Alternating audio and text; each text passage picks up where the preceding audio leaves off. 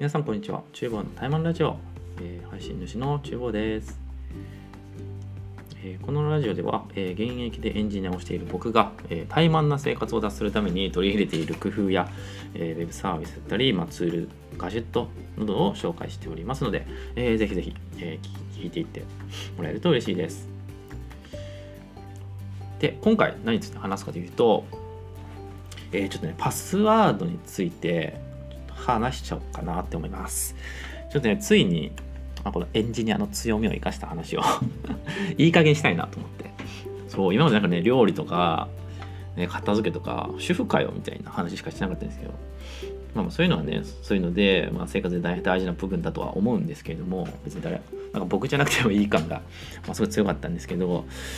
やっぱり、ね、エンジニアならではの話みたいなのが、まあ、なるべくね、毎回毎回できないですけどね。そんなに、えーないんでねネタも、まあ、ただ、まあ、今回はちょっとこの話はなかなかそうですね、まあ、エンジニアじゃない人だったらそこまで意識してないことなんじゃないかなみたいなことをちょっと思うことがあったので話してみようかなと思います。で皆さんパスワードってどういうふうに管理してますかね？あのまあ僕もなんだろう最初というか昔はうんその、まあ、自分の頭の中でね覚えてる、まあ、パスワードを、まあ、ちょっとマイナーチェンジして、まあ、いろんなサービスで使うとか、まあ、いろいろやってたんですよ。ただ、まあ、正直マイナーチェンジぐらいしか、まあ、僕はできないなと思っててもう本当に同じのを使ってるの同じパスワードを複数のサービスで使ってるっていうのも、まあ、正直まあいろいろやってたんですよね。なんですけど、まあ、最近はそのウェブサービスの重要性も結構その上がってきてるというかその生活にすごい必要性が高まってきてるなって思うんですよ。というよりはなんだろう重要な情報を結構その保持するようなケースが増えてきてるなって思うんですよね。なのでその入られ、えっと、パスワードがバレた時のリスクが、まあ、昔に比べて高まっているなと、まあ、いろいろ感じるんですよね。僕もなんか実際なんか被害受けたことあるんですよ。その Google の、まあ、Gmail、Google のアカウントか。を、まあ、作ってて、で、まあその Google の、まあ、僕 Android 使ってて、で、Android のアプリで、まあそのゲームで遊んでたりするんですけど、その Google のアカウント一回バレたことがあって、で、僕 Google のアカウントに、その Google ウォレットって言って、財布、クレジットカードか？の情報をまあ登録できるんですけど、なんかそのパスワードバレた時に入られて、で、僕のそのアカウント使って、なんか誰かが僕のやってないゲームに課金しやがったんですよね。ふざけんなと。ね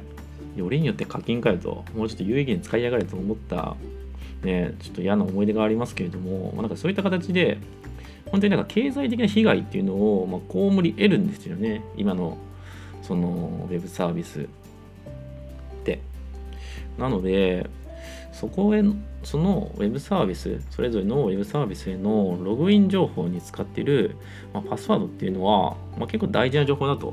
まあ、僕は思うんですよ。でかつ、まあ、最近ってあの、まあ、パソコンの、性能が、まあ、どんどん良くなってきているのであの、まあ、悪い人たちもその性能のいいパソコンでパスワードを見破ることが、まあ、できるようになっているので何て言うんですかね、まあ、昔は大丈夫だったパスワード昔だったら、まあ、結構強いパスワードなんでって言われてたようなものも、まあ、今ではまあ全然その弱い、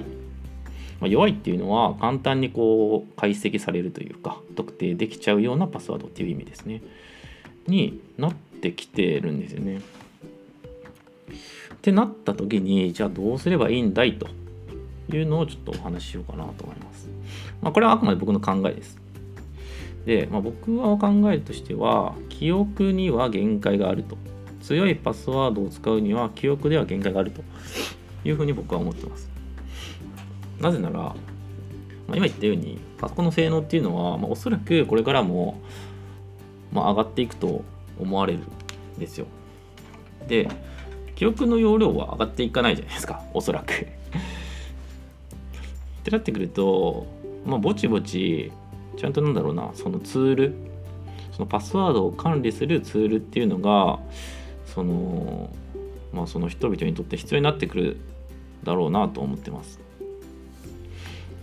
でまあ何て言うんですかね、まあ、僕は前までその言ったようにその記憶でパスワード使ってたんですけど、えーと、それをやめて今はワンパスワードっていうツールを使ってパスワードを管理してますでまあこういったツールを使うメリットって、まあ、何なのかっていうと一番大きいのがパスワードを覚えなくてよくなることだと思うんですよね。そうこれめちゃくちゃ大きくて。そうです僕なんも覚えてないです。だからパスワード。もうほぼ全てのサービスで違うさパスワードを使ってますしでそれらのパスワードを僕は全く覚えてないです。もう必要な時にそのワンパスワードっていうアプリがあるんですけど、まあ、それそこからま取り出してま使うというふうな形でやってます。でこうするとあの、ま記憶しなくていいのでめちゃくちゃ難しいパスワードにすることが可能なんですよ。わかりますかね？そう覚えないといけないから今までって見解があったんですけど覚えなくてよくなるともう、まあ、理論上どこまでも難しくできるんですよね。まあ、ただそのウェブサービスの制約によって何文字までとかはあるんで、まあ、そういった文字数の限界っていうのはまどうしてもあるんですけど覚えなくていいので僕はもうランダムな文字列でパスワードをあの作ってます。ね、最強ですよね、多分ランダムな文字列って。そう、だって単語とかの組み合わせじゃないので、何て言うんですか、ルールが、文字列の並びにルールが存在しないってことなんですよね、ランダムっていうことは。まあ、完全なランダムっていうものは何なんだみたいな話はまた難しい話はありますけど、まあまあ、疑似的なランダムな文字列を、まあ、僕は使っていて、なので、まあ、すごい、何て言うんですか、強いパスワードをこのワンパスワードを使うことによって使えるようになりました。そう、なので、なんだろう、僕、Google の、ね、アカウントとか、なの重要なアカウントに関しては、僕、めちゃくちゃ強いパスワードで、えー、やってて、ね、もう全まあ、入られないな、入られないだろうなと思ってますね。パスワード破られないだろうなと思ってますね。なので、すごい安心感がありますね。こういうの使うようになってから。すごい移行は大変でしたけどね 全部ランダム文字列にして登録し直すみたいなのをわーってやってもらったんですけどただまあ一回やっちゃえばうんと、まあ、パスワードを変更する必要っていうのも別にねバレてないなら変える必要もないですから一回やっちゃえば済む話なんですよね。そうあそうそうあのパスワードを定期的に変えるっていうのは 何て言うんですかねあれあんまり意味ないと思うんですよね。定期的に変えるとなるとなんか一定のルールで作っちゃうから逆に良くないっていう話もあって。だから別にそんな変える必要はないと思うんですよね。ちゃんと強いパスワードにしてたら。なので、まあ、1回やれば、まあ、大体済むかなと思います。そうだそれがめちゃくちゃ便利なんですよね。でそうそうなんですよ。だから僕が思うにその記憶でパスワード管理するっていうのはまあ限界があります。でかつそのウェブサービスが多様化して、えー、いるのでえっ、ー、とまあますますその記憶の中でやるのが難しいとあと記憶で難しいパスワードを担保するのがま難しくなってきていると。なので、えー、ワンパスワードのようなツールを使って、えーまあ、強いパスワードっていうのを、まあ、これからは使っていくべきなんじゃないかなと、えー、思ってますで、まあ、パス、ワンパスワードめんどくささとか、まあ、いろいろ、まあ、まあ、もちろんあるんですよ。ツールを返すんでね。あの、ただで見れるわけじゃないんですよ。ワンパスワードって。ただでっていうのは、まあ、金銭的な意味もありますけどね。まあ、お金払わないといけないんで、月額いくらっていうのは。に加えて、まあ、もちろんその記憶の中にないんで、パスワードをワンパスワードから安全に取り出すっていう操作が必要なんですけど、まあそこが、なんだろうな、まあ、最近のうん、パソコンだったりスマートフォンだったら結構それが簡単にできるような仕組みが用意されているので、ま、そこまで手前にならないですよっていったところも結構ポイントとしてはありますね。まあ、具体的には指紋認証なんですけど、まあ、そういった生体認証を使うことによって、えっ、ー、と、何て言うんですか、そのパスワードを取るためのパスワード入力っていうのが、まあ、結構最小限の手間で実現できるようになってたりとか、あもちろんパスワードマスターパスワードっていうものがあるのでそれを打てば見れるんですけどなんだろうね、まあ、そのマスターパスワードっていうのはまあ絶対バレちゃいけないやつなんで、まあ、うんと僕めちゃくちゃ強い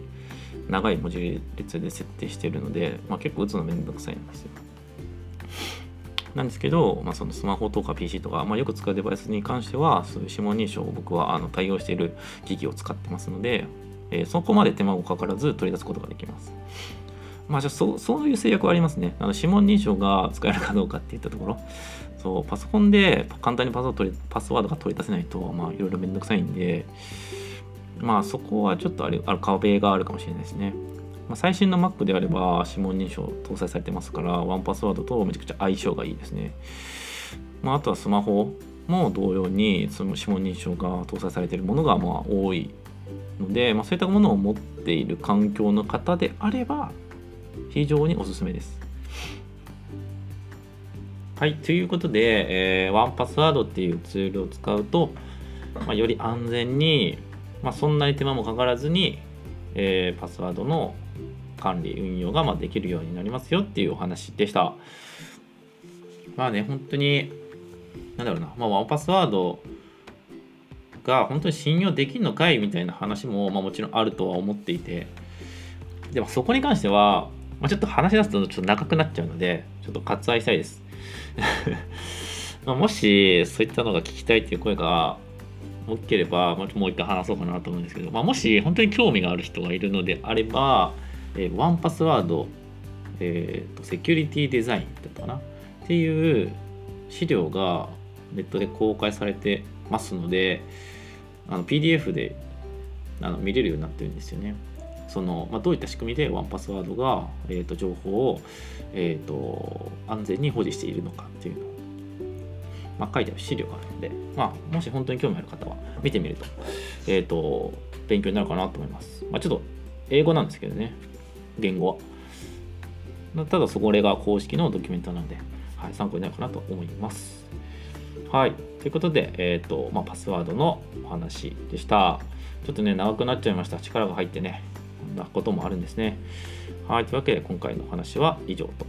なります。えー、最後まで聞いていただきありがとうございました。それではまたお会いしましょう。さようなら。